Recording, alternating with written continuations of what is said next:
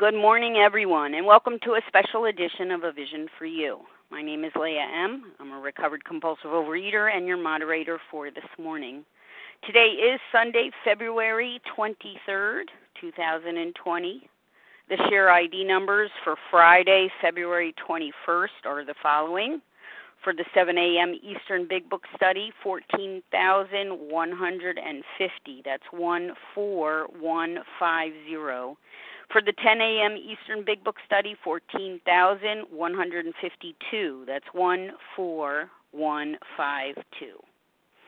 This morning, A Vision for You presents honesty, open mindedness, and willingness in our spiritual practice.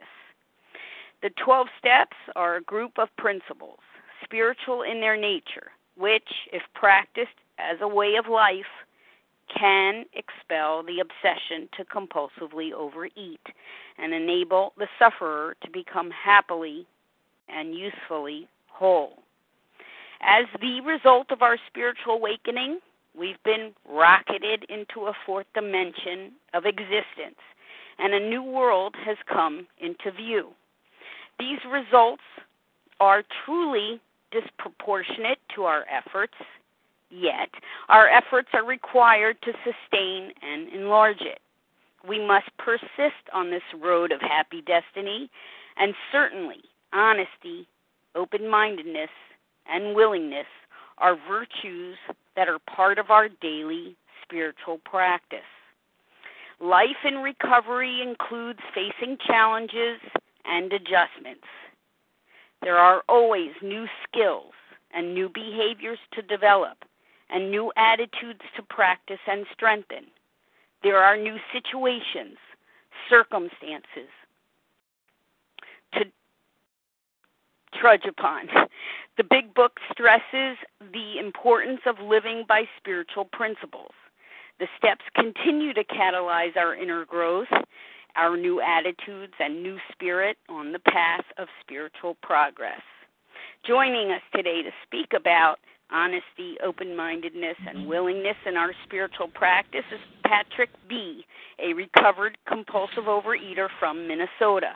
Patrick is faithful to our 12 step way of life, and he's here to share his experience, strength, and hope with all of us this morning. And I'm delighted and greatly appreciative to have Patrick B. on the line this morning. Good morning, Patrick.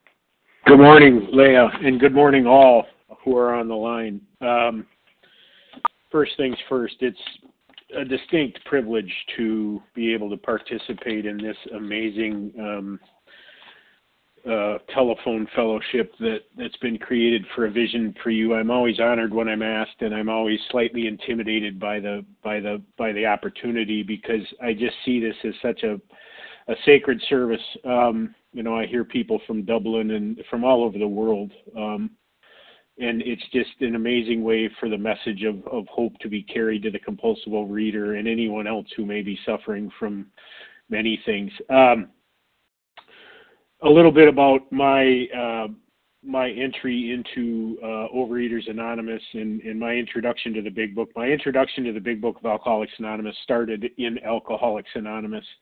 I got sober in uh, by the grace of God. Uh, I was separated from alcohol in 2003. Uh, but even that separation from alcohol didn't, I, I hadn't addressed my, my issues with, with food. Um, and it took a second surrender um, at the, at the loving hands of a, of a recovered, responsible member of Overeaters Anonymous who confronted me on my morbid obesity and my health issues, um, oddly enough, at the 2015 International AA Convention. Um, so it, I, it, it, became evident to me pretty quickly uh, when I became abstinent in OA that my spiritual life had been bereft. I had been giving lip service to an experience that I wasn't practicing. Uh, I had become very familiar with our texts, uh, I had become very eloquent at speaking about and telling you to do things um, that I didn't really actually have a practice. And and so when Leah uh, proposed that I speak this morning, the the thing that came into me was honesty, open mindedness, and willing. I had to get honest at that point about the fact that I really didn't have a spiritual practice as it related to the 12 steps. Um, and, and I'm specifically talking about steps 10, 11, and 12. Um, but uh, what the other thing that I'm going to talk about this morning is is how 10, 11, and 12 are intrinsically linked to the fidelity to which you work the first nine.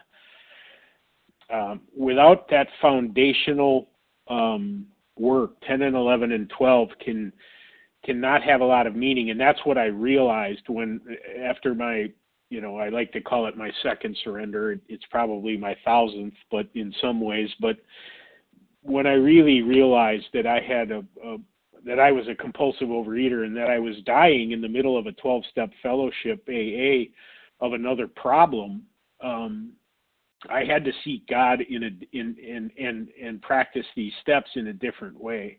And so the text took on new meaning to me. And the thing that that I was directed to almost immediately um, or drawn to uh, almost immediately upon entry into Overeaters Anonymous and, and, recommended by my, my OA sponsor as well. I have two sponsors. I have an AA sponsor and an OA sponsor.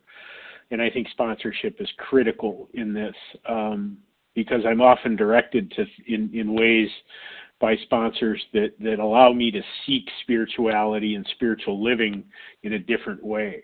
Um, I'm a man who entered into 12 uh, step uh, recovery in AA um, who is viciously opposed to to any sort of organized um, faith. And and if you talk to me about the fact that that a God existed, you were going to have a fight on your hands. I was violently opposed to the idea, um, both internally and externally. I, I simply shut down. I wouldn't have the conversation or I would I would blast you with anger and, and retribution because I was raised in a home um, that was rigidly religious and not practicing any spiritual principles at all. Um, I was raised in a home where I was victim of and witness to things that no child should be witness of or victim of. And I'm not blaming uh, my parents. Alcoholism was eviscerating my family. Uh, I, I understand now, um, as a man in recovery, what was going on there. The disease was present. The human beings that suffered from the disease, um, while responsible for their actions, they were suffering too. And I've come to a place of love and forgiveness um, for all of that, including myself. I, I think I would like to direct people to, if they have their big books, to page 567 in the fourth edition in, in spiritual experience because I think it does such a wonderful job of of explaining it. And I'm just going to read it verbatim, and then I'll I'll talk more about how how to connect this to the to the initial nine steps, and then share about the practices I have with 10, 11, and 12. Um, spiritual experience. The terms spiritual experience and spiritual awakening are used many times in this book which upon careful reading shows that the personality change sufficient to bring about recovery from alcoholism has manifested itself among us in many different forms. Yet it is true that our first printing gave many readers the impression that these personality changes or religious experiences must be in the nature of sudden and spectacular upheavals. We often read about Bill's experience there um, you know, the sort of the white light experience he had in the in the hospital, and we we hear other descriptions of that early on of people having these sudden revolutionary changes. Um, happily for everyone, this conclusion is erroneous. It, what they're really indicating to us there is the fact that you don't have to have a white light experience in order to grow spiritually.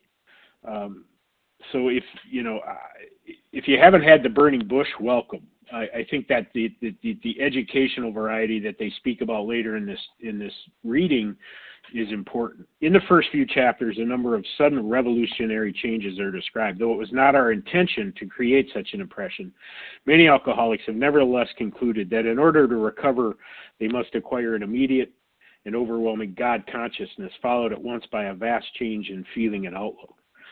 Among our rapidly growing membership of thousands of alcoholics, such transformations of frequency are by no means the rule. Most of our experiences are what the psychologist William James calls the educational variety, because they develop slowly over a period of time.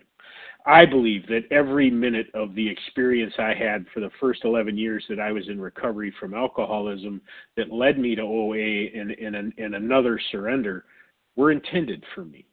It had to happen that way. That's my story. That's my journey. That's that's without sobriety, I can't get to a place where I realize that I have much more work to do to become a spiritual man.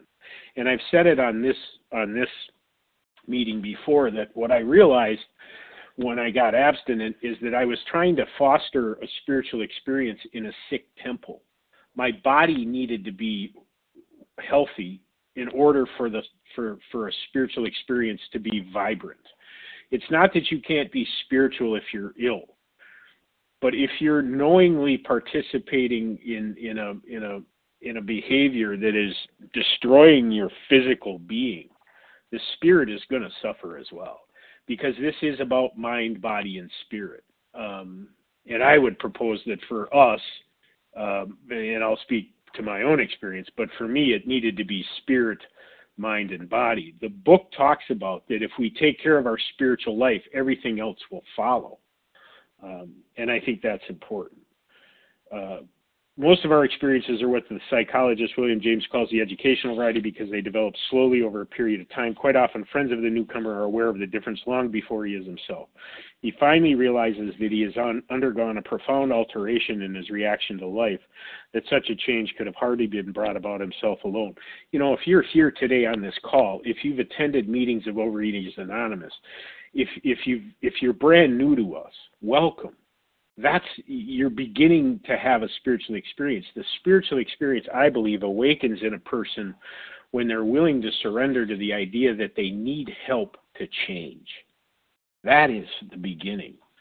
What often takes place in a few months could have seldom been accomplished by years of self-discipline. With fuse, and and I, I that one rings so true for uh, overeaters.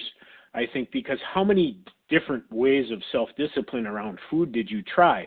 And our addiction is different. We have to eat. Um, so the compulsive overeating or whatever behavior that it is, the the you know the purging or or whatever it may be for you, um, we can't stop taking nutrition into our bodies. It, that'll kill us, right? Um, so we, how many different ways self-discipline wise i'll stop this way or i'll do this or i'll eat this or i'll go on this plan or you know how many millions of dollars have been spent on on various sundry um outside attempts uh programs? You know the tv is rife with them every new year's. You you know every other commercial is for some new way to lose weight or gain weight or do whatever it is uh, with few exceptions, our members find that they have tapped an unsuspected inner resource, which they presently identify with their own conception of a power greater than themselves. If you're struggling with the idea that there's a power greater than yourself, I would ask you to look at your third voice internally. The one that said, This needs to change. The small, still, quiet voice inside you that says, You can do better.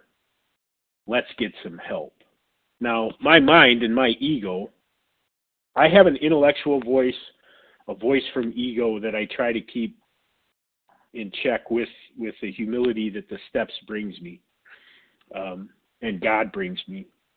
But I have that that small, still, quiet voice that said to me on that bench that day when I was being 12 stepped into OA, that said to me, "She's right. You need to listen. Shut up." Because I could have easily defended with all my recovery ego. I could have easily started spouting quotes from the big book and doing whatever. But in that moment, I was quiet and I began to cry. I began to weep because someone was looking and someone was willing to put their fingers in my wound, so to speak, and to help begin to clean that wound out. Right? She knew there was an answer for me. She saw a lot of herself in me, and she had the courage to confront me on my BS right? Because what I was presenting was BS. I was talking about a program I wasn't working. I was looking good and not being good. I'm much more inclined today to sit quietly in my in my my my meditation space in the morning than I am to to purport to what a spiritual life I'm living. And I'm not on this call to tell you that I'm perfect on this. It it, it goes all kinds of sideways in different ways. Um, I've had lots and lots of ups and downs with this, but I can say that I have fidelity to the practice of 10, 11, and 12 today because of all those experiences, because I've gotten away from it, because I didn't have one for a, a, a, a, practice that I would call consistent or meaningful for so long. Um, most of this of this think this awareness of a power greater than ourselves is the essence of spiritual experience. So if you're aware of a of a power greater than yourself inside of you, you welcome. You're on the you're on the road. Most emphatically, we wish to say that any alcoholic capable of honestly facing his problems. Well, what are my problems? What what are they talking about? Well, A, I'm powerless. Step one. Two, I, I I've struggled to believe. Right. Step two, came to believe that a power greater than myself could restore me to sanity. If I'm behaving insanely, and here's the thing, I was behaving insanely sober. I was overeating sober. I had stopped drinking, and I almost killed myself with alcohol. I'm a guy who walks out of intensive care wards after having heart attacks during DTs. So the need for Alcoholics Anonymous was pretty obvious. But now also, I'm sitting in the middle of a 12 step fellowship dying of another addiction, right? Telling you that I'm living a spiritual life. I'm living in complete duality, right? Um, my problem was the insanity that I could somehow control this other thing because you weren't going to take it away from me. Most emphatically, we used to say any alcoholic capable of honestly facing his problems in the in the light of our experience can recover, provided he does not close his mind to all spiritual concepts. He can only be defeated by an attitude of intolerance or belligerent denial. We find that no one need have difficulty with the spirituality of the program. And here's here's in the italics. By the way, if it's in italics in this book, it's important. And and there's there's a story about the printing of this book originally. An italic print was more expensive because it was all handset lead print. So they really used it sparingly for significant emphasis. Now we can just change a font on a computer. It doesn't sometimes carry the weight, but italics in this book are really important. So you know, pay attention. They're yelling at you, basically, is what my first AA sponsor told me. Willingness, honesty, and open mindedness are the essentials of recovery. You can't do it without it, but these are indispensable. And that did, it, the meaning of that phrase didn't hit me until I was abstinent in, in OA for a couple of years. That I cannot have a spiritual experience without willingness, open mindedness, and, and, and honesty in looking at my practice, being honest with myself first. You know, it says in how it works, rigorous honesty, right? Well, I, I'm not a guy that's inclined to that level of discipline in his life. Um, as a matter of fact, you, you can have that. I, I'm I want to do what I want to do when I want to do it, how I want to do it, and not pay the price. That's my my baseline problem. Is as it says in step four, selfishness, self centeredness, that we think is the root of our troubles. I want to do what I want, when I want, how I want, without paying the price. And oftentimes that means getting out the door. I got to go to work. I got. I got. I I wake up with the I got it. I got it. I got it. I got it. I got it. And now what happens is pretty right after the first I gotta, the second one is I gotta pray. I gotta sit. I gotta meditate. I do my writing practice in the morning um, I, I do things in the morning that that orient me to the fact that there's a power greater than myself that can take my day, that can bring my day to me, as opposed to me going out and trying to force the day. And obviously, the the quote here. Uh, there is a principle which is a bar against all information, which is proof against all arguments, and which cannot fail to keep a man in everlasting ignorance. That principle is contempt prior to investigation. The problem I had, my most refined skill, as a as an alcoholic and a compulsive overeater is my ability to give you my opinion about an experience that I haven't had yet. In other words, I will tell you that something won't work having not tried it, having not exercised actual writing of a 10 step on a daily basis, um, not engaging in a meditative, a, a, you know, a, a, mindful meditative practice. I, I, I will simply try to operate without those things. I won't pray. I won't seek um, other things. And again, the man that's speaking to you is someone who came into the fellowships violently anti-religious, as the book says. I was opposed to any idea because of, of things that had happened to me when I was a boy.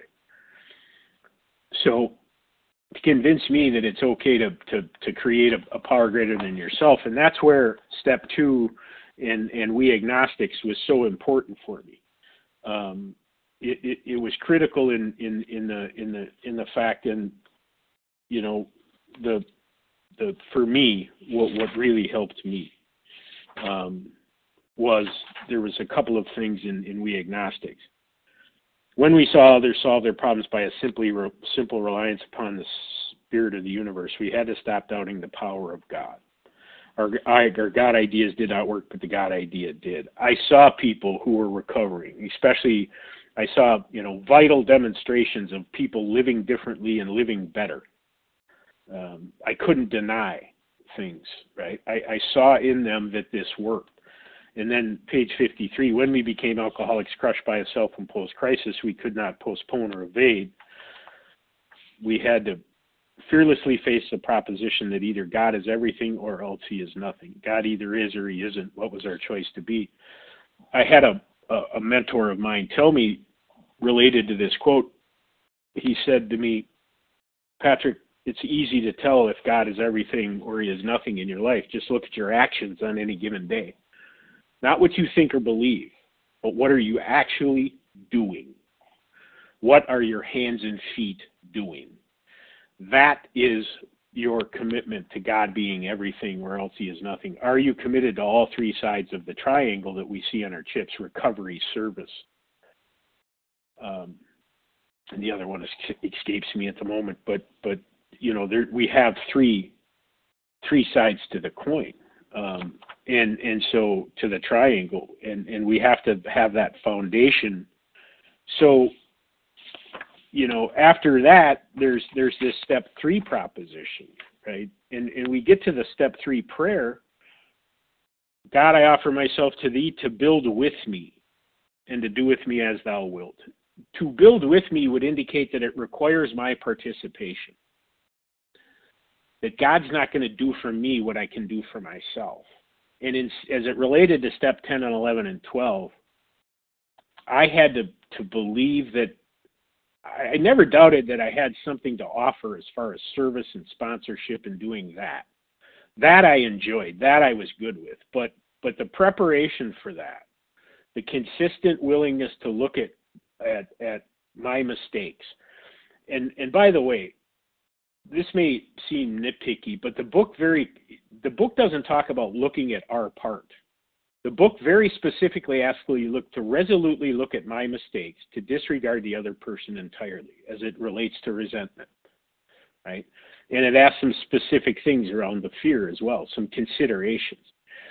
And you know, the the the thing that that that is reported back to me at times is that, is that well, it's it's rigid well, they wrote the book rigidly for a reason. People were dying in the street of alcoholism, literally, at the time. And they knew that this worked. And by the way, they introduce you to the idea of precision in the foreword to the first chapter, or the foreword to the first edition, you know, where it says, we are 100, we of Alcoholics Anonymous are more than 100 men and women who have recovered from a seemingly hopeless state of mind and body to show other alcoholics precisely how we have recovered, in italics, is the main purpose of this book. How precise is your practice? Are you willing to look at that? Right? Are you open minded enough to take a look at what it is you're doing in these steps, with these steps, on a day to day basis? And be honest with yourself and then maybe someone else to be accountable because here's what changed the game for me in in steps 10 11 and 12 a high level of accountability to my sponsor and a couple of other people around what that looks like. I have what I call a 10 step crew. I have people that I can call during the day and say, hey, I've got a 10 step item for you. I write 10 step inventory every night. And that doesn't mean it's this, this long process, it's simply answering the questions that are in the big book you know was i selfish was i was there anything and i'm just honest about that and i'm transparent with it i think the thing where one of the places i know people get get um get hung up is is in into action, you know, th- there's a couple of things. Um, but it says we we speak to someone immediately in that tenth step, right? Continue to watch for selfishness, dishonesty, resentment, and fear. When these crop up, this is a step 10 instruction on page 84. We ask God at once to remove them. We discuss them with someone immediately and make amends quickly if we have harmed anyone. You know, I was more than willing to look at, at my mistakes. I wasn't really willing to talk to anybody about them when I was clean right? Because I had this perception that I was in here to appear well. I was much more concerned about how I appeared than how I actually was living. Because I live in in in this in this um, in this duality, and it's interesting because in into action, in the in the um, in the int- introduction to the fifth step, they talk about that on page 73. More than most people, the alcoholic leads a double life. He is very much the actor. I can do that sober and abstinent. I cannot be drinking, not compulsively overeating, and be the actor.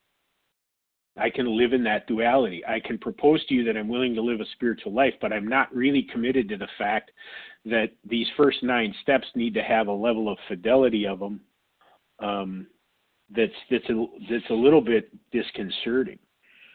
Uh, he to the outer world he presents his stage character. This is the one he likes his fellow to see. He wants to enjoy a certain reputation, but he knows in his heart he didn't deserve it. When I came into recovery, I wanted the reputation of being the big shot, the guy that gets asked to speak, right?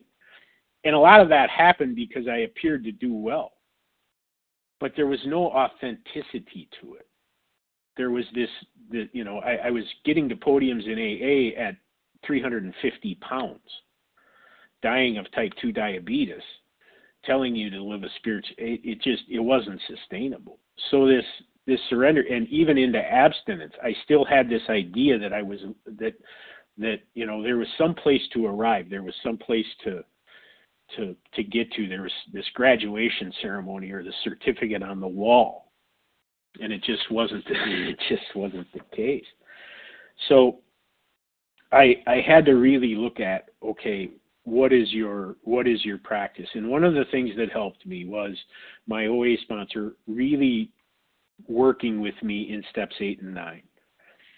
It is my personal belief and this is a personal expression of, of my experience that it is really really difficult to have a vital spiritual experience if there are remaining amends that are unaddressed. That doesn't mean that that you know some amends can't be made that much I understand. There are amends on my list that I simply will not be able to, to to address because the people are either not with us anymore or there are there are some things.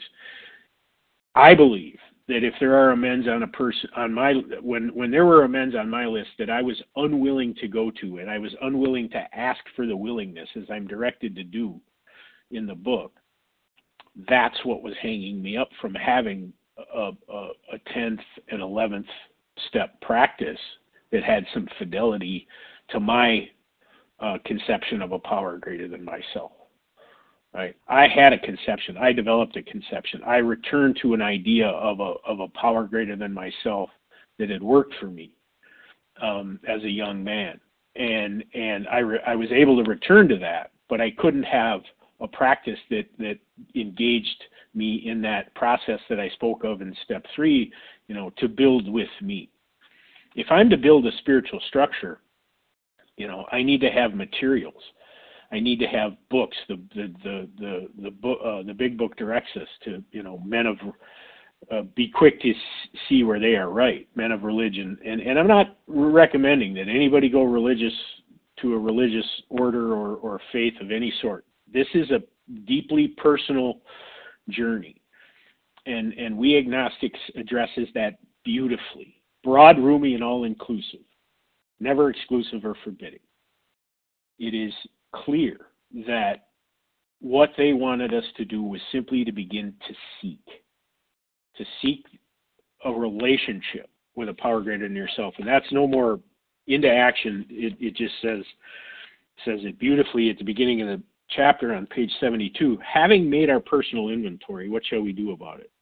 we've been trying to get a new attitude, a new relationship or, with our Creator, and to discover the real obstacles in our path. The entire process of the program of Alcoholics Anonymous is designed to allow you to open up to a relationship with a power greater than yourself. And I think all of us have been in, in some of us have had really excellent relationships with human beings in our lives, and, and I think all of us have probably had some contentious ones. They require participation and effort and commitment to to to work. And I get asked a lot, well, what do you do? How do you do your step 10 and 11? And, and I, it seems really kind of, I read the big book and I read it every morning and I read 84 through 88 and I start at this thought brings us to step 10. And I do that on a daily basis and I don't get hung up on mechanics. Well, this is step 10 and this is step 11. It's a personal walk. Eh, you know, we, we can, I can sit here and debate with you all day which is supposed to come first. Okay, I can die right in the middle of that. I can die spiritually and I can return to the food. I think sometimes in, in, in, in our fellowships we get hung up on mechanics and not the relationship. I am the the the process of working the first nine steps is is intended for me to have enough humility to say I will begin to practice these principles in all my affairs. And when it says to me, this thought brings us to step 10 on page 84, which suggests we continue to take personal inventory. Well, I took my personal inventory with a pencil in my hand. So I write 10 step inventory on a daily basis. Um, and to continue to set right any new mistakes as we go along. We vigorously commenced this way of living as we cleaned up the past. Um, it's it's again it's really important that that I'm current with my amends. Are my amends current? Are there things lingering? Because that's an obstacle that will stay in my path to this relationship with God. Um, on page 85, it says, It is easy to let up on the spiritual program of action and rest on our laurels. We are tr- headed for trouble for if we do, for alcohol is a subtle foe. We are not cured of alcoholism. What we have is a really, really have is a daily reprieve contingent on the maintenance of our spiritual condition. Every day is a day when we must carry the vision of God's will into all of our activities. How can I best serve thee? Thy will, not mine, be done. I mean, I have a, a, mentor in my life who asked me, How many times today did you ask yourself that question. How can I best serve thee? How many times did you turn to your God and say, How can I best serve thee today? You know, if I'm honest with you, last week it was maybe twice out of, you know, 8,400 gajillion thoughts that went through my head. Twice I said, How can I best serve thee? Um, but I did it twice, which is two times more than I did when I was in active addiction. So I'm not going to beat myself up for it.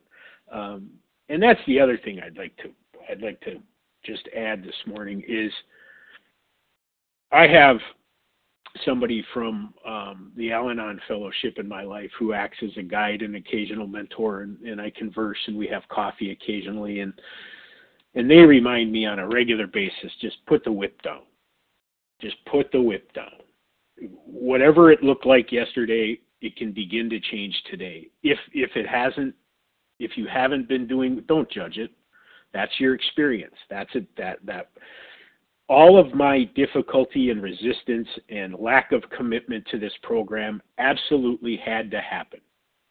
And I am not to judge that because I have found it useful in the sponsorship of other people. I have been able to pull people in in my in AA and on on this uh, in in OA as well, and say to them, "Yes, you're not overeating but what does your spiritual life look like?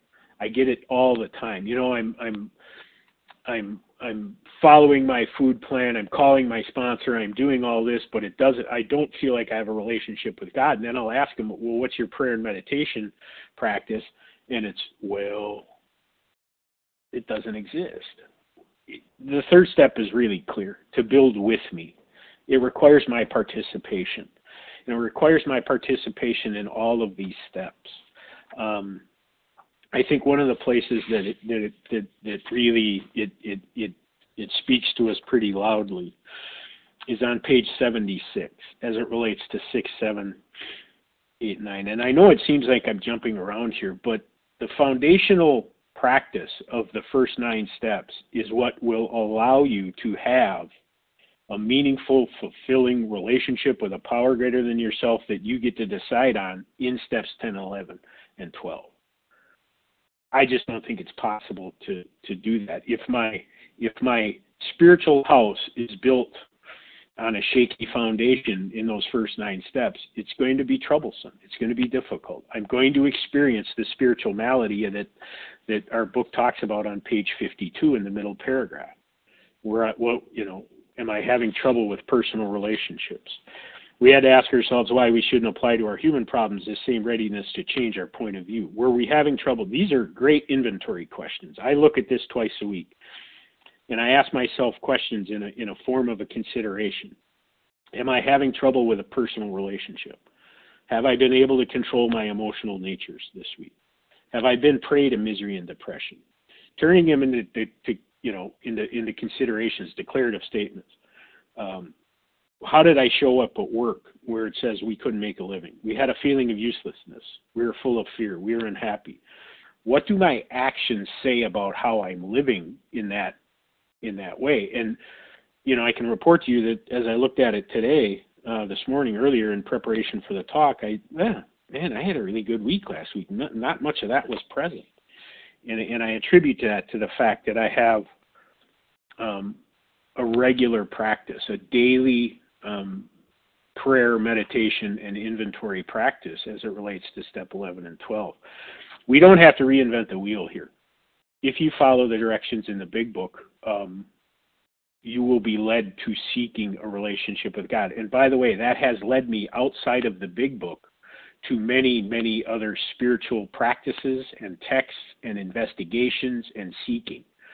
I, I'm sitting here looking at a stack of books, various texts that I'm happy to share with you on a phone call or, or maybe, you know, just in another context um, titles of, of books from from many many spiritual writers and and and ways of approaching um, living a spiritual life that I've investigated and seek, and and I'm I'm huge on that. People ask me all the time, "Hey, I, am interested in this in this book. What do you think?" And I, I say, "Read it because we're here to seek."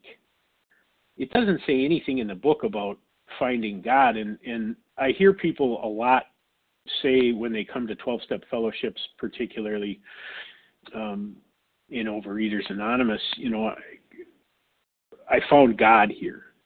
I would propose to you that God found me long before I was ever in a chair in a way. I think God found me, you know, um, right away as a boy, um, and and led me to this life of recovery, even in the midst of it. Because how else does it happen? How else do I show up here? why does a, a random human being sit down next to me at a convention in 2015 and ask me questions two minutes into an introduction, penetrating, difficult, hard questions about how I was living my life as a member of, of that fellowship. And that, that leads me to OA, and it saves my life. Um, I, that kind of courage can only come from someone who is spiritually fit. We have a, I think I have, I will speak for myself, I have a responsibility to other people who are suffering from this disease to be as spiritually fit as I can so I can, can gently, lovingly, compassionately confront the illness. And, you know, it would have been easy for me that day to take it personally I, I don't know why I didn't. I, I I just I guess I knew at some level that I was suffering. It was pretty obvious, you know, when you're 385 pounds and limping around in the in a in a at a convention of a fellowship that you love, it's pretty hard to deny.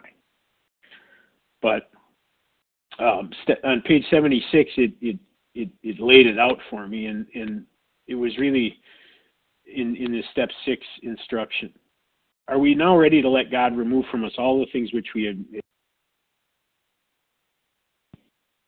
Can He now take them all, every one? If we still cling to something we will not let go, we ask God to help us be willing.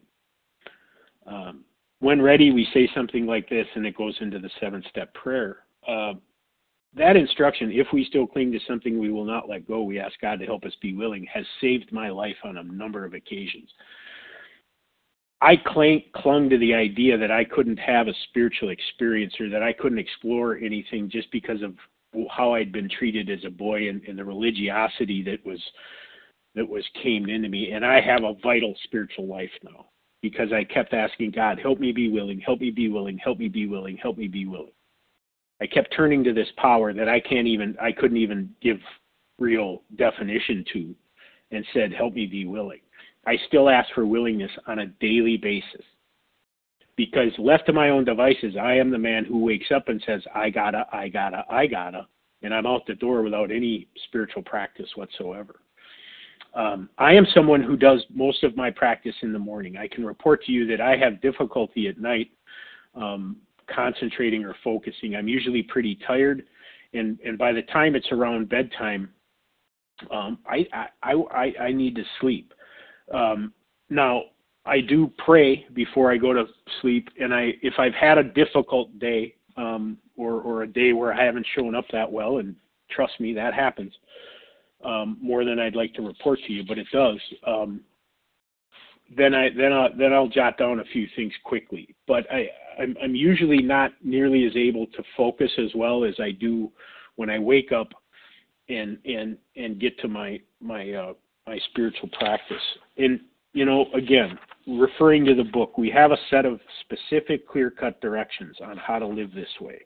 And I think one of the things that I resisted was one, and one of the things, one of the ways my ego took me sideways was this idea that well i know the book well the book speak the book being a spiritual text and and and the reason i think this this text has persisted and helped so many people is that no matter where i'm at in my life i will find uh, if I read this book regularly, I will find an, uh, new experiences with with certain sections of it. Um, and the thing that jumped out at me just recently is um, the bottom of page 84. We have ceased fighting anything or anyone, and it rang my the bell rang in my head. Stop fighting yourself. Just stop fighting yourself. You are who you are. Flaws, all the all the things you do well, all the flaws, everything. You are a human being who it, it, was intended to be exactly who you are, how you are in this moment. Breathe. Just be present to everything that you are. And if you really look at it and you look at the things in your life and the relationships and the people and, and, and all of it, look at how much grace and love and compassion and willingness you've you've displayed even to be here. That's God consciousness for me. The fact that I'm here, the fact that I'm working, the fact that I'm seeking, the fact that I'm willing. That's God consciousness. It isn't some big bang where I'm, you know, I mean, I'm a guy who wants to sit in a chair, meditate for five minutes, and levitate, right? I don't want to give that 10 years of, of practice. I don't, you know, I want to meditate four times, have you know some profound experience and tell you I'm well for the rest of my life. That that's how I roll. But the truth is is I need to practice this. I need to do it on a daily basis. It says we have fight cease fighting anything or anyone, even alcohol, for by this time sanity will have returned. The sane thing for me to do is to try, is to work at this. Right?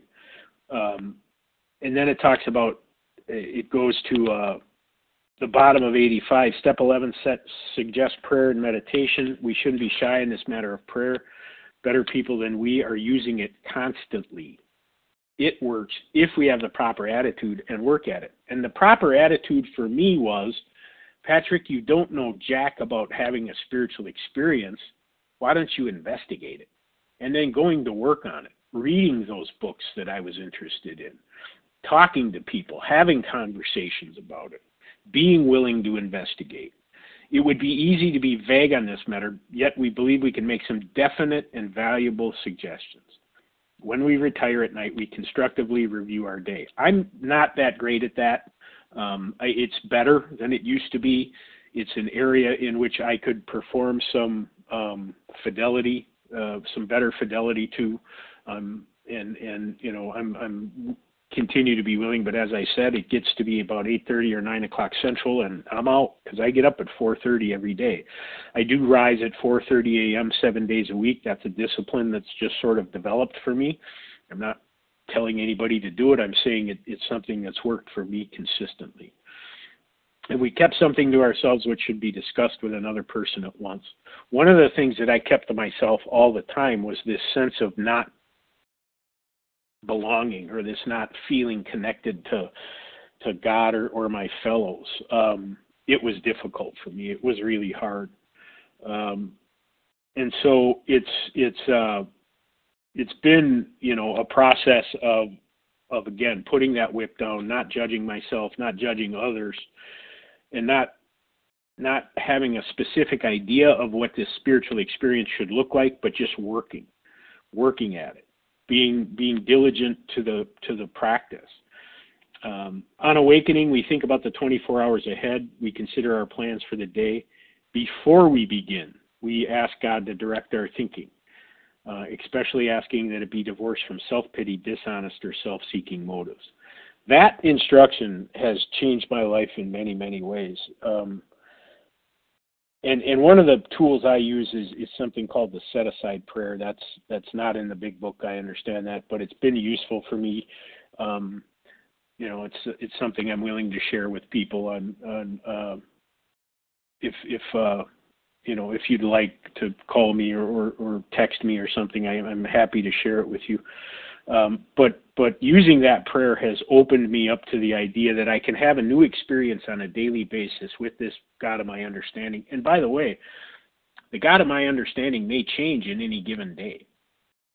That you know the possibility exists for me to um, to to as my life evolves, as circumstances change, to expand. And and I've recently had some experience with that. Um, I realized that that you know in in my employment life and and so forth, I really had to let go of some ideas about what it looked like. Um, or what I wanted it to look like, what I believed it was supposed to look like, and I've been led to a to a, a whole new paradigm in that area that's really exciting and really intimidating and really frightening. Um, but it, it, it because I was, you know, asking God to direct my thinking, um, and and divorce me from self-seeking motives, um, things have changed. Under these conditions, we can employ our mental faculties with assurance, for after all, God gave us brains to use. Our thought life will be placed on a much higher plane when our thinking is cleared of wrong motives. Uh, you know, am I willing to believe that God can direct my life on a daily basis? And oftentimes people, um, you know, say, well, how do I know what God's will is for me? And for me, it's simple. I know the difference between right and wrong. God's will for me is to be as kind, loving, compassionate, understanding, and willing to help other people as I can be with healthy boundaries. And man, that's a big bite, that healthy boundary thing. That's a that's that whole thing is a big bite. That's a big task. I'm gonna need some people around me who are on the same path, and that's where all of you come in. The fellowship of Overeaters Anonymous, the fellowship of my other 12 step program, the people who I have seen who are willing to seek this and stumble and stub their toes and break their legs and hit their heads and get up and keep moving. Right? The persistence of that newcomer who keeps coming back even though they're consistently relapsing. Man, that's a spiritual experience watching someone with that dogged persistence to get clean and and oftentimes we'll say to about that person, well, you know, they don't want it bad enough. Hey, they're showing up. You know, I can't judge what's in a person's heart. What I can do is offer the solution that's available to us. If I'm spiritually fit, what I will see is a sick person, not one that I that I'm supposed to judge. And and trust me, you know, I'm I'm I'm the judge, jury, and executioner on any given day without a God of my understanding in my life. Um, one of the things I love most is on page 87. We usually conclude the period of meditation with a prayer that we be shown all through the day what our next step is to be, that we be given whatever we need to take care of such problems. We ask especially from freedoms from self will and are careful to make no requests for ourselves only. We may ask for ourselves, however, if others will be helped. We are careful never to pray for our own selfish ends. Many of us have wasted a lot of time doing that, and that doesn't work. And it easily, you can easily see why and, and repeated use of that paragraph in my life and just reading it and contemplating on it and sitting with it in mindful breath has led me to a simple concluding prayer for my practice in the morning, and it is simply this help me help them. It is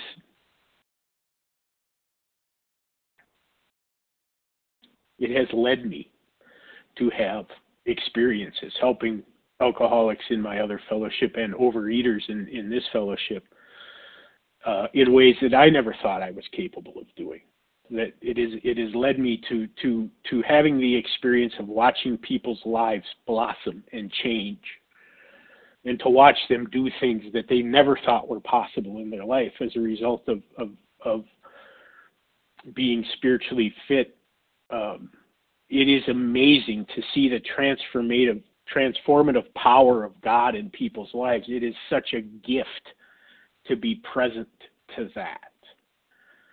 So if you're listening this morning and you're thinking, man, it's you know, oh, who is this guy and what what is this level of discipline that he's asking of us? I'm not asking of of you, and neither is God. The book is is suggesting to you that the more you're willing to work towards this, the harder, the more commitment that you're willing to give to to the idea that this relationship requires your participation in a way that has some meaning and and, and fidelity to you, um, your life can change. It, it's it's certainly been true in my life, um, and and I know it's been true in many others. Um, and I and just on, at the end uh, at the end of '87 and into '88, um, it says, you know, if circumstances warrant, we ask our wives or friends to joining in us in morning meditation. I happen to go to a meditation class once a week in the morning because I like to meditate in community with other people. It's just something I do.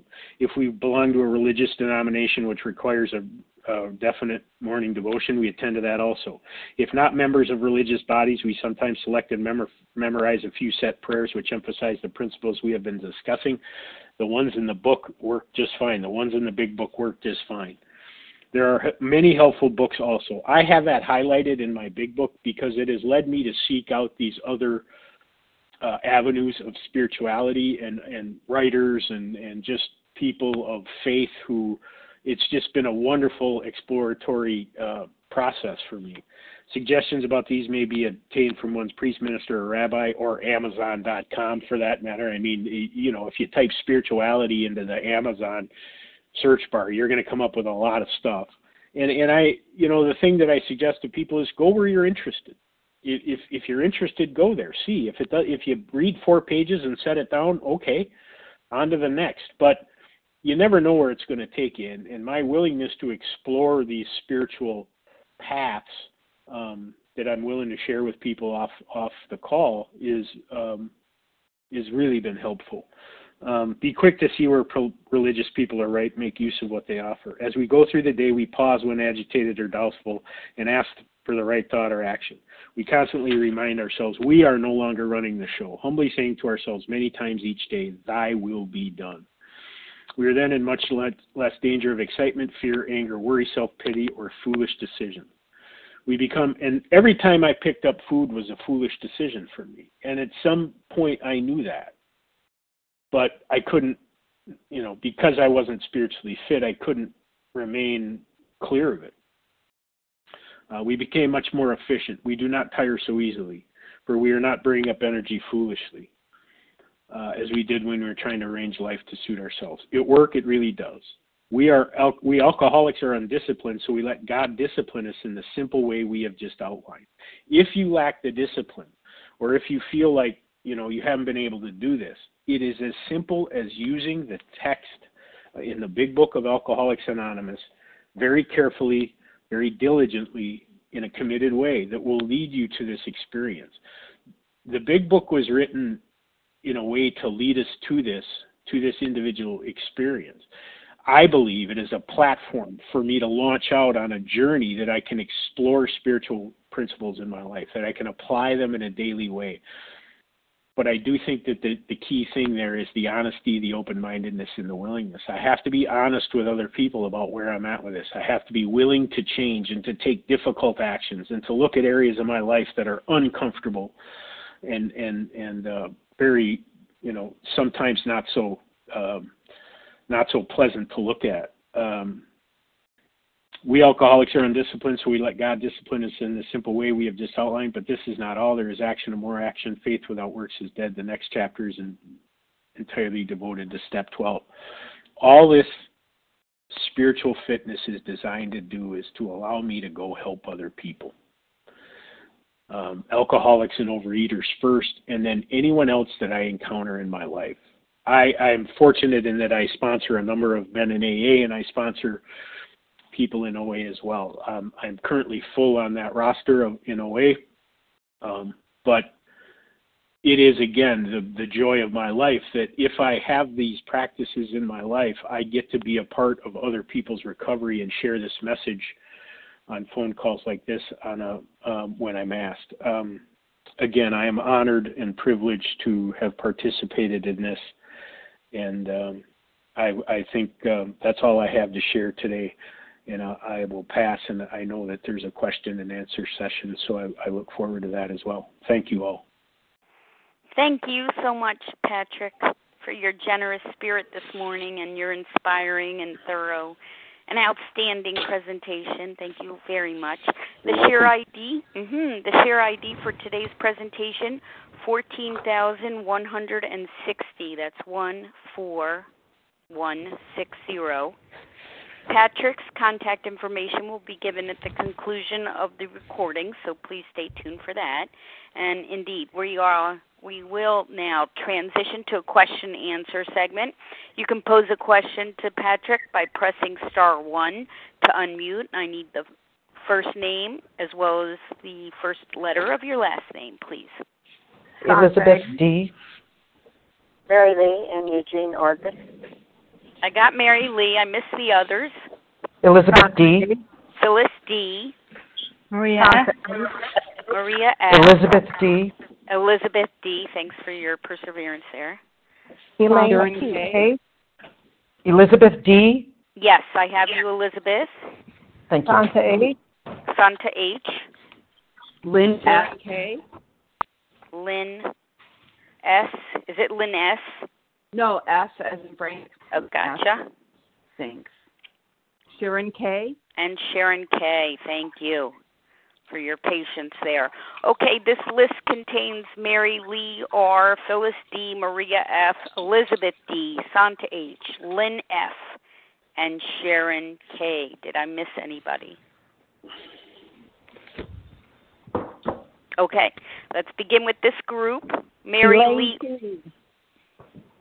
Mary Lee R. Everyone else, please mute. Thank you very much. Good morning, Patrick, Leah, Good morning. all these wonderful people. Um, could you talk about your healthy boundaries? Yes. Ah, well, that yeah, I could talk all day about uh, developing healthy boundaries. In in it really was a journey that that led me to um, to OA. The the the way that I learned to have healthy boundaries um, was coming to be aware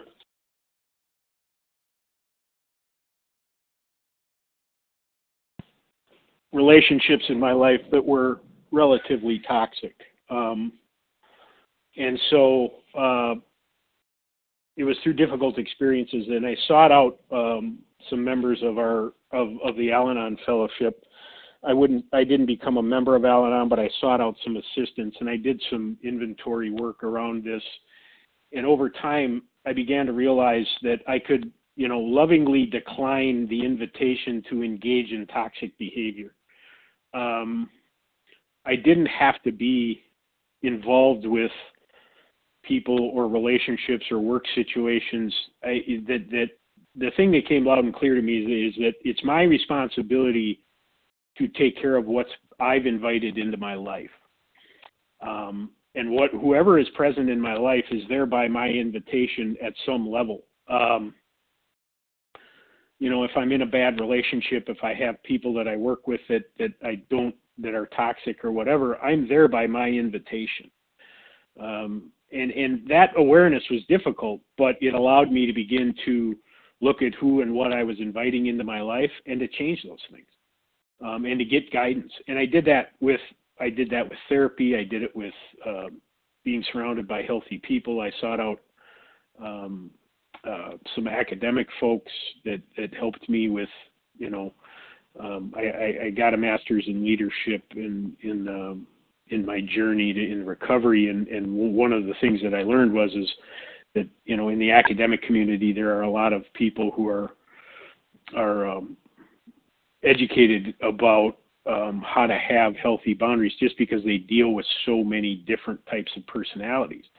So there were some some significant human beings that helped me with that. It was about asking for help if you really want to boil it down to having healthy boundaries. And my boundaries are that if if if I'm working at changing, I'm being willing to change, and and if I'm involved with people who are just can't seem to come to the ability, I can still love them, but I don't necessarily have to spend a lot of time trying to help them. Um, and and being a sponsor has really really helped me develop healthy boundaries. Um, and I'm I'm transparent about that too because I don't do that. God does it for me. So I have to be transparent about the relationships in my life. So it goes on my inventory. It's taken into meditation. Um, and I know that my primary purpose is to help others. So uh, I have to be involved. But those boundaries have developed over time and with a lot of commitment to the idea that I'm in charge of what I invite into my life. So that's it. Thank you, Mary Lee. Maria F., your turn. Good morning, Patrick, and thank you for a wonderful, wonderful share. Um, my name is Maria F. I'm from Dublin in Ireland. And Patrick, you just spoke about transformation of your spiritual practice and and you spoke about the fidelity, the discipline in that practice today. And you did mention, Patrick, that there's a vital component in this transformation. You said that um, accountability was a huge um, factor in that transformation. And I wonder if you could just share a bit about what that accountability looks like today. Sure. Well, I, first of all, I have I have a sponsor that I talk to on a daily basis, um, and I read her my tenth step, um, and we discuss uh, if there's things on it that need to be addressed. Um, ultimately, I think it's it's about me being willing to be honest about that. You know, it says honesty, open mindedness, and willingness, right? I'm open minded about the idea that I've yet to achieve perfection. My ego would love to report to you that that's true. Um, my family will report to you that it's not.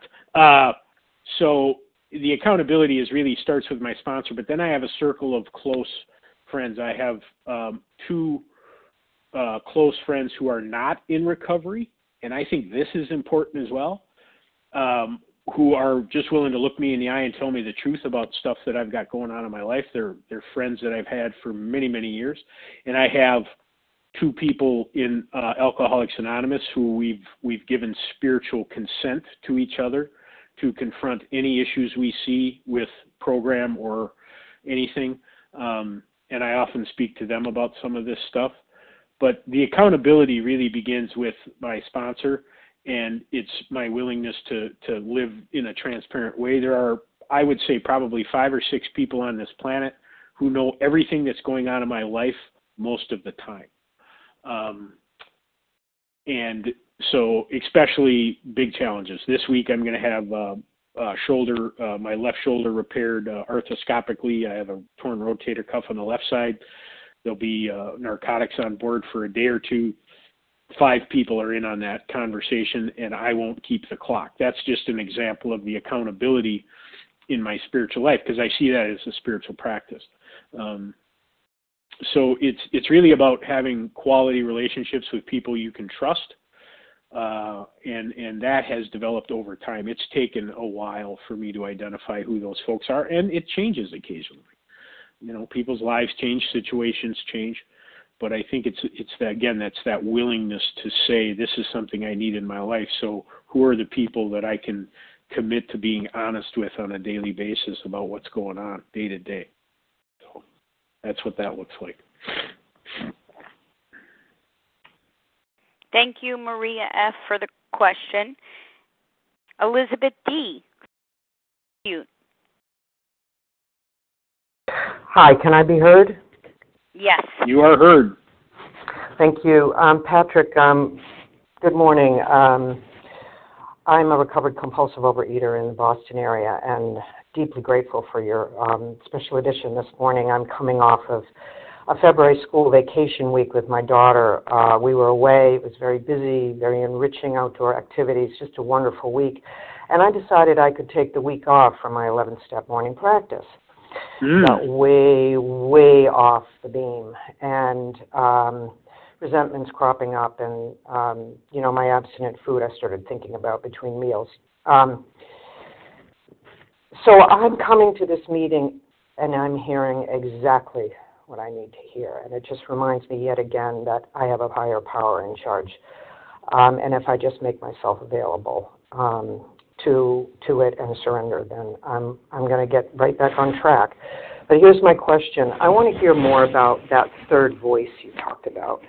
Um, I do 12 step I do 12 step work, and um, uh, I work with a lot of people who are um, who, like me, have had relapse, a history of, of relapse. Mm-hmm. Um, and what I find is, you know, there are those trap doors at step four and step nine. Um, what I found in my recovery that it was absolute desperation that finally got me willing to surrender this. And I really related to that third step voice you talked about. Mm-hmm. And I've been trying, I've been trying to describe to the, struggling to describe to the people that I'm working with, it, you know, who are saying, "Oh, why can't I get this way?" I, I just had to be desperate. So if you, Yeah. could, I just, I feel like there's a connection between desperation and that third voice. And if you could, Uh, am I right about that? And if Yeah, I I, I, can- I, about I'm. I'm happy to elaborate on that a little bit. First of all, one of the, one of the things that that still small voice told me uh, almost immediately upon my entry into AA years ago was that I I can't control what other people are going to do, and that if I'm going to have fidelity to the program of 12 step, I'm going to watch people die. And that oh, that difficulty is something that um, that that that's something I simply have to accept. mhm. That I came from a very hard hard nosed school of AAs who said, Patrick, you're going to step over a lot of bodies to get to the ones that want to live. This disease is cunning, baffling, powerful. The idea that I can convince someone to recover is based in ego.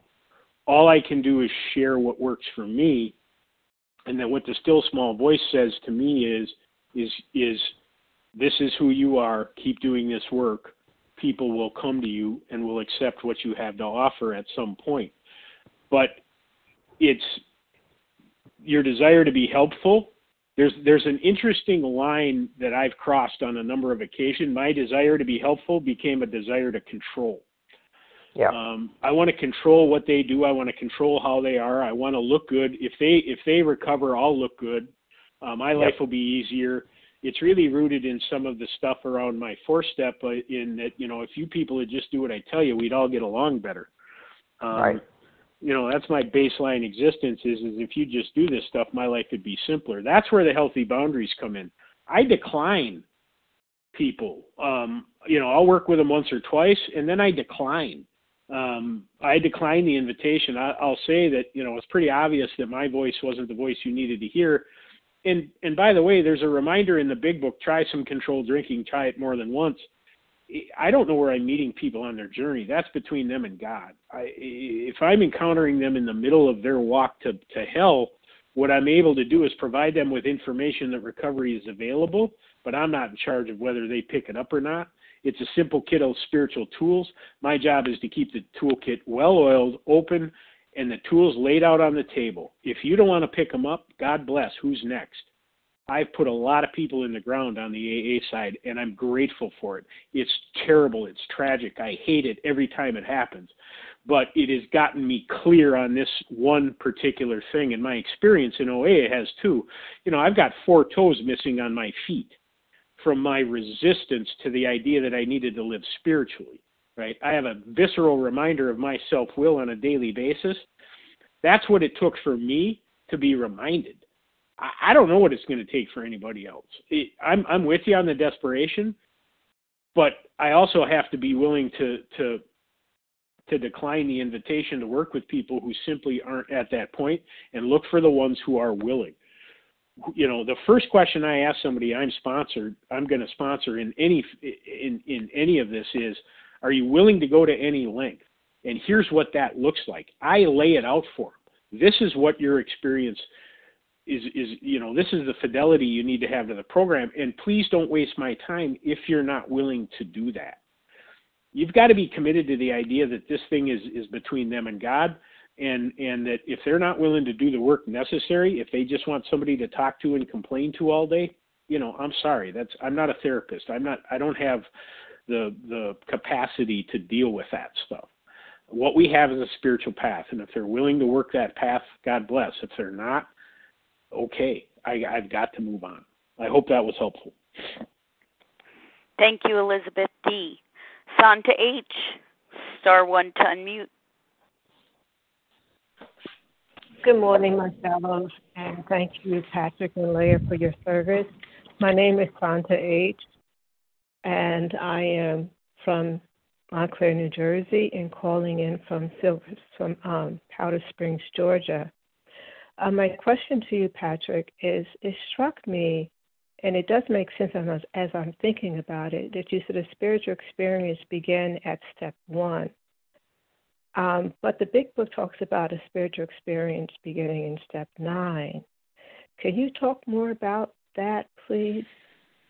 Well, I yeah, I I mean I think this is a really um, this is a really individual path, and and the, you know the the book does talk about uh, the spiritual experience beginning in in step nine when when the healing begins. I think that for most for for many of us it's it's the the the uh, the visceral uh, example of spiritual living because I get in front of these people that my disease is harm, my selfishness is harm, and I begin to experience some of the uh, meaningful uh, engagement in that process that results in some healing. Um, you know, and even if they don't go quote unquote well, where people, you know, I've been told to bleep off and never speak to people again in amends, and it was some of the best stuff that ever happened to me because it, it made me realize just how ugly my disease can show up in other people's lives. Um, I my my spiritual experience, I think, begin began when I said, "Okay, I've got to get help." I, I that's just that's mine. It's personal. It it doesn't necessarily jive with what's in the book, but I believe that that anybody who's willing to begin to seek um, a relationship with a power greater than themselves is is is having uh, a spiritual experience. They may not be aware of it. You may not feel like it's happening, but I see a lot of spirituality in anybody that wants to change. You know, that is the human spirit saying, "No, I'm not going to settle for this. I'm not going to I'm not going to live in this illness. I'm going to take whatever action." I see a cancer patient going into chemo treatment as a spiritual act. Right? This shit's going to kick their ass. It's going to make them puke. It's going to you're going to lose your hair, but you're going to submit yourself to this treatment. That's a spiritual act that's an act of courage. It's it's persistence. It's commitment. All the things that we do in 12 step I see as spiritual, because what it all we're what, and, and and here's the thing that that happens is I come to I am a spiritual being who was completely blocked from experiencing my own spirituality by the addiction. It's the removal of the obsession and the addiction that has allowed me to in to to to find myself, so to speak, right? To be authentic to who I am, to be committed to the idea that my purpose on this planet is to help other alcoholics and compulsive overeaters. And if I stay true to that, then the rest of my life is like sprinkles uh, you know, it, it, it's it's it's like uh, it's like sprinkles on the donut. Forgive the reference. I don't want to trigger anybody here, but it, it really is sort of, um, you know, the the the uh, the gilding of the lily, so to speak. It's the it's you know it's the, it's the it's the gift that I receive as a result of being willing to to work this. I think a spiritual experience is defined by the by the person who's who's having it. But I'm a big believer that if you don't do those nine step uh, amends, you're it's going to be really difficult to live spiritually. Um, I'm I'm huge on amends, and and I, I find that it's really where people will you know step sideways and say no thank you um, because they have an opinion about an experience they haven't had. Um, you know, I, I, I see it pretty consistently that people avoid uncomfortable amends because they believe um, they're not going to be able to endure it. And that goes back to a third step commitment, you know, and a second step belief. What? How big is your God? I have a man in my life that asks me every week, "How big is your God, Patrick?" He big enough to handle your life? He's got a lot going on, but I, I think he's probably big enough to handle your your stuff. So um, I don't know if that was helpful or not, but that's that's my that's my answer. Thank you, Santa. H for your question. Lynn F, your turn.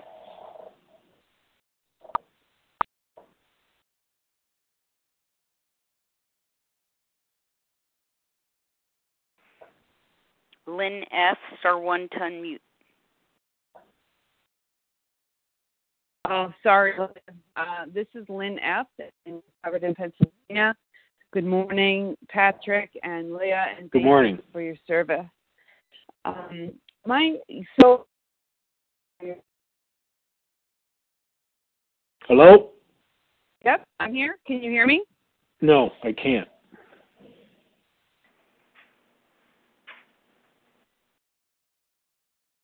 Hello?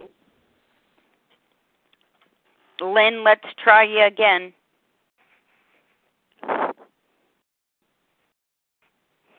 Star one to unmute, Lynn. Maya, can I be heard? Yes, let's go for your question, please. Thank you. So my question, Patrick, is that uh, you've spoke a lot about growing your healthy relationships and letting go of toxic relationships, and I am codependency and people pleasing um, to maybe very briefly um, or uh, about what some of that looks like for you in reality, like uh, either you know letting go of someone toxic and then maybe seeking relations that are healthy. Thanks. Well, I, it's uh, it's it's interesting to me that um, again, this is sort of an itch, uh, a very individual journey, and it's hard to encapsulate my experience with it in a you know short answer to this. But the the first thing I had to do was acknowledge the fact that this is my responsibility. That the people that are in my life are there by my invitation. That I am responsible for, every, and whatever they're doing or however they're behaving is really their business. And one of the things that's helped me with this is is a book called The Four Agreements. Um, by Don Miguel Ruiz. Uh, it's a it's a it's an important text in my life. Uh, it adds to my my spiritual practice, but it and the other thing that I've done is is I've consulted with a lot of um, very um, I call them black belt Al-Anons. Um, I have people in my, my my life that advise me when things are difficult, uh, and I follow their directions whether I like them or not. I don't try to control it. Uh, and I seek out people who are like-minded. I seek out people. I'm very patient. I take my time getting to know people. Um, I probably you know, on, I can probably count on two hands outside of my immediate family the, the people that I'm really have in my circle and I trust. Now I'm amongst thousands of other recovery people um, on a regular basis every year. You know, I go to conventions, I, I, I get asked to speak, I, I do a lot of things, and I'm around a lot of people in recovery, and I have quality acquaintances with them. But that doesn't mean that I'm going to invite them into my life necessarily um, at, a, at a deeper level. I'm really careful about that. I watch you. Um, I, I I'm I'm a big fan of what's coming out of people's mouth is way less important than what I see you doing or behaving. And I don't give a lot of third chances to people. Um, I'll give you a second chance in my life, but if you violate my trust in, um, a, a second time, you're not going to get a third opportunity. Um, because that's selfish of me. It's selfish of me to demand that you change so I feel better about myself. The most selfish I came, I did a four-step inventory uh, with an Al-Anon uh, individual in my life, and what what came out of that was is that the most selfish thing I do is ask other people to change so I feel better about myself. It's my responsibility to um, if I want to feel better about the relationships in my life, it's my responsibility to change the situation. I can't look to other people to change in order for me to feel better about it. It's it's uh, and that's by the way, that might be one of the biggest um, hurdles I had in life to get to a place where I feel like I'm in, you know, that I'm responsible for for the relationships in my life. Now, um, I have people I love deeply who are really toxic, and I'm able to be around them occasionally in short bursts and to be of loving service to them because God's, you know, I go to God and say, hey, give me the strength and courage to be with this person today, no matter what the circumstances are. You know, I, I, I did work with the chronically homeless, mentally ill population for 12 years in Minneapolis here. I, I was, I had to engage with a lot of people who were very, very ill um, I'm familiar, and, and that you know that work has helped me hone this skill. That being said, I think anybody that's willing to look at their life and the people in it and take responsibility for the fact that those people are there by your invitation, um, you know, I, I think that that's the beginning, and it doesn't happen overnight. It takes a lot of work and a lot of time to uh, to look at the, at this at this stuff.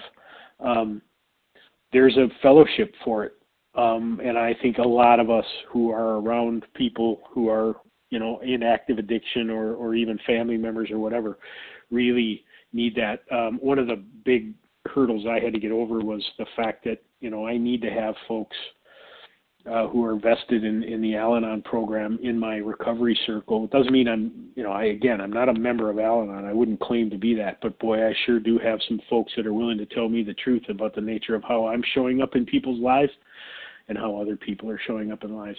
And I found that if I pay attention to how I'm showing up in other people's lives, the quality of the people that show up in my life changes. So, so again, it's about that responsibility. Thanks, Lynn. That's all. Mm-hmm. Thank you. Thank, Thank you so much. Thanks, Lynn, for the question. Sharon K., your turn.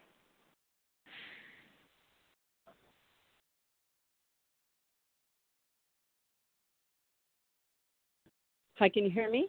Yes. I can. Go ahead with your okay, question. Perfect. Um, so I really, really like the piece you talked about accountability. I find that so helpful in my program. Um, and what I'm struggling with right now is um, a lot of the people in my support group and and my sponsor too. Um, they kind of take you through to step 12 like until you've kind of finished the understanding and reading of step 12 and then you know they move on to a newcomer. And um and so i'm i'm just interested in how you go about finding a person or that group of people to talk to on a daily basis for that accountability, you know, without kind of going back through the whole, like one of the nice things about your sponsor is they do know everything about you, you know, because they've gone through your fourth step and your yep. next step and yep. like all yep. of that. No, I get it. I um, get it. And so, yeah, okay. So, um, the, the, the, you have to, it's, for me, it was about going to meeting and seeking out lots of meetings and seeking out like-minded people. And by the way, you're on a phone call um, in which I think there's access to some phone numbers at some point with with a bunch of like-minded people. So being willing to develop and, and ask, and but the most important aspect of this is once I, you know, I like I'll, I'll talk to somebody for a while. I'll get to know them for a little bit. I'll, I'll watch them, um, the actions they take. I'll, you know, one of the biggest indicators to me of, of somebody that I might want to engage in this spiritual consent thing is, is if I see them get up out of their chair and walk across the room and greet a newcomer, right? You know, if if they're staying in their chair, I don't know if they're really on the path because all this program's designed is for me to carry the message to someone who still suffers. If I'm in a meeting and a newcomer walks in the door, you know, watch the people that get up and walk towards them. Those might be the people that you want to begin to engage in this level of accountability around. And then it's about asking and giving spiritual consent. It's it's having a, a rather open, vulnerable, difficult conversation with people in which you say, "Hey, listen, I've got some stuff in my life I'd like to I, you know, I'd like to develop some accountability around. Are you willing to participate in that with some fidelity, with some regularity? and then it's you know then i'm reading them my 10 step uh, inventory once a week i read it to my sponsor every day but um, i'm reading my 10 step to these individuals on on a weekly basis. I'll accumulate them and then read them all and say here's what I what do you think? Um, it's, it's really about spiritual consent and finding like-minded people and that's a search. That's again that responsibility of me going out and seeking that in my life. And it might take some time to develop. It you know, I've been around the recovery fellowships for six, 16 years. I've, I've, and, and, you know, five years in, in, uh, I've been in OA for five years. I haven't been abstinent for five years, but I've been in OA for five years. Um, I've been abstinent for for uh, um, a little over 18 months. I had a slip while I was in the hospital in in 2018. Um, but uh, what I found, and, and by the way, what got me it was a one day slip, and what got me out of that was accountability. Know, I was accountable immediately because I had people in my life that I trusted that wouldn't condemn me for that. That would just say, "Okay, what do we need to do to get you back on the?" I was at a very vulnerable time in my life, and and that's why the accountability is important because people will be there when you need them. Because um, we're all going to need need each other at some point. I mean, that's just the that's just the way it works. Um, so it's about seeking that out. It's about putting effort into looking for like-minded people, striking up the conversations, being open about the fact that that's something you want and need in your life. Because my experience has been when I begin to talk about, hey, I you know I, I really like to have an accountability circle. Other people are seeking it too. They just don't know how to go about it. So it's about starting that conversation and, and, and just being willing to be vulnerable with it. My the, the the greatest gift that that much of this work in my life has given me is my ability to zip myself open, lay myself out in front of people, and not be connected to what they think or believe about me anymore. This is who I am. It is who I am, and I am comfortable with who I am today. Ask me tomorrow, you might get a different answer. But today, I am comfortable with the fact that I am a flawed human being who needs help. Um, and I think that's again, it's a, it's I, I'm not here to appear well. I'm here to get well, um, and and it's a big difference. I, I spent a lot of time in in recovery fellowships trying to look well, and I got sick. I almost died. So today it's about being uh, better and not trying to just look better. I hope that was helpful. Thank you, Sharon K for your question. Thanks for all the questions. This is a wonderful place to wrap up. Thank you, Patrick. It was an absolute delight and such a splendid time uh, spent with you this morning. Thank you for your generous spirit and helpfulness. Again, the share ID for this morning's presentation, 14,160. That's 14160. We're going to close the way we always close here. On page 164, you'll notice it's in a chapter entitled A Vision for You. Our book is meant to be suggestive only. We realize we know only a little. God will constantly disclose more to you and to us Ask Him in your morning meditation what you can do each day for the man who is still sick. The answers will come if your own house is in order. But obviously, you cannot transmit something you haven't got. See to it that your relationship with Him is right, and great events will come to pass for you and countless others. This is the great fact for us. Abandon yourself to God as you understand God. Admit your faults to Him and to your fellows. Clear away the wreckage of your past. Give freely of what you find and join us. We shall be with you in the fellowship of the Spirit, and you will surely meet some of us as you trudge the road of happy destiny. May God bless you and keep you. Until then.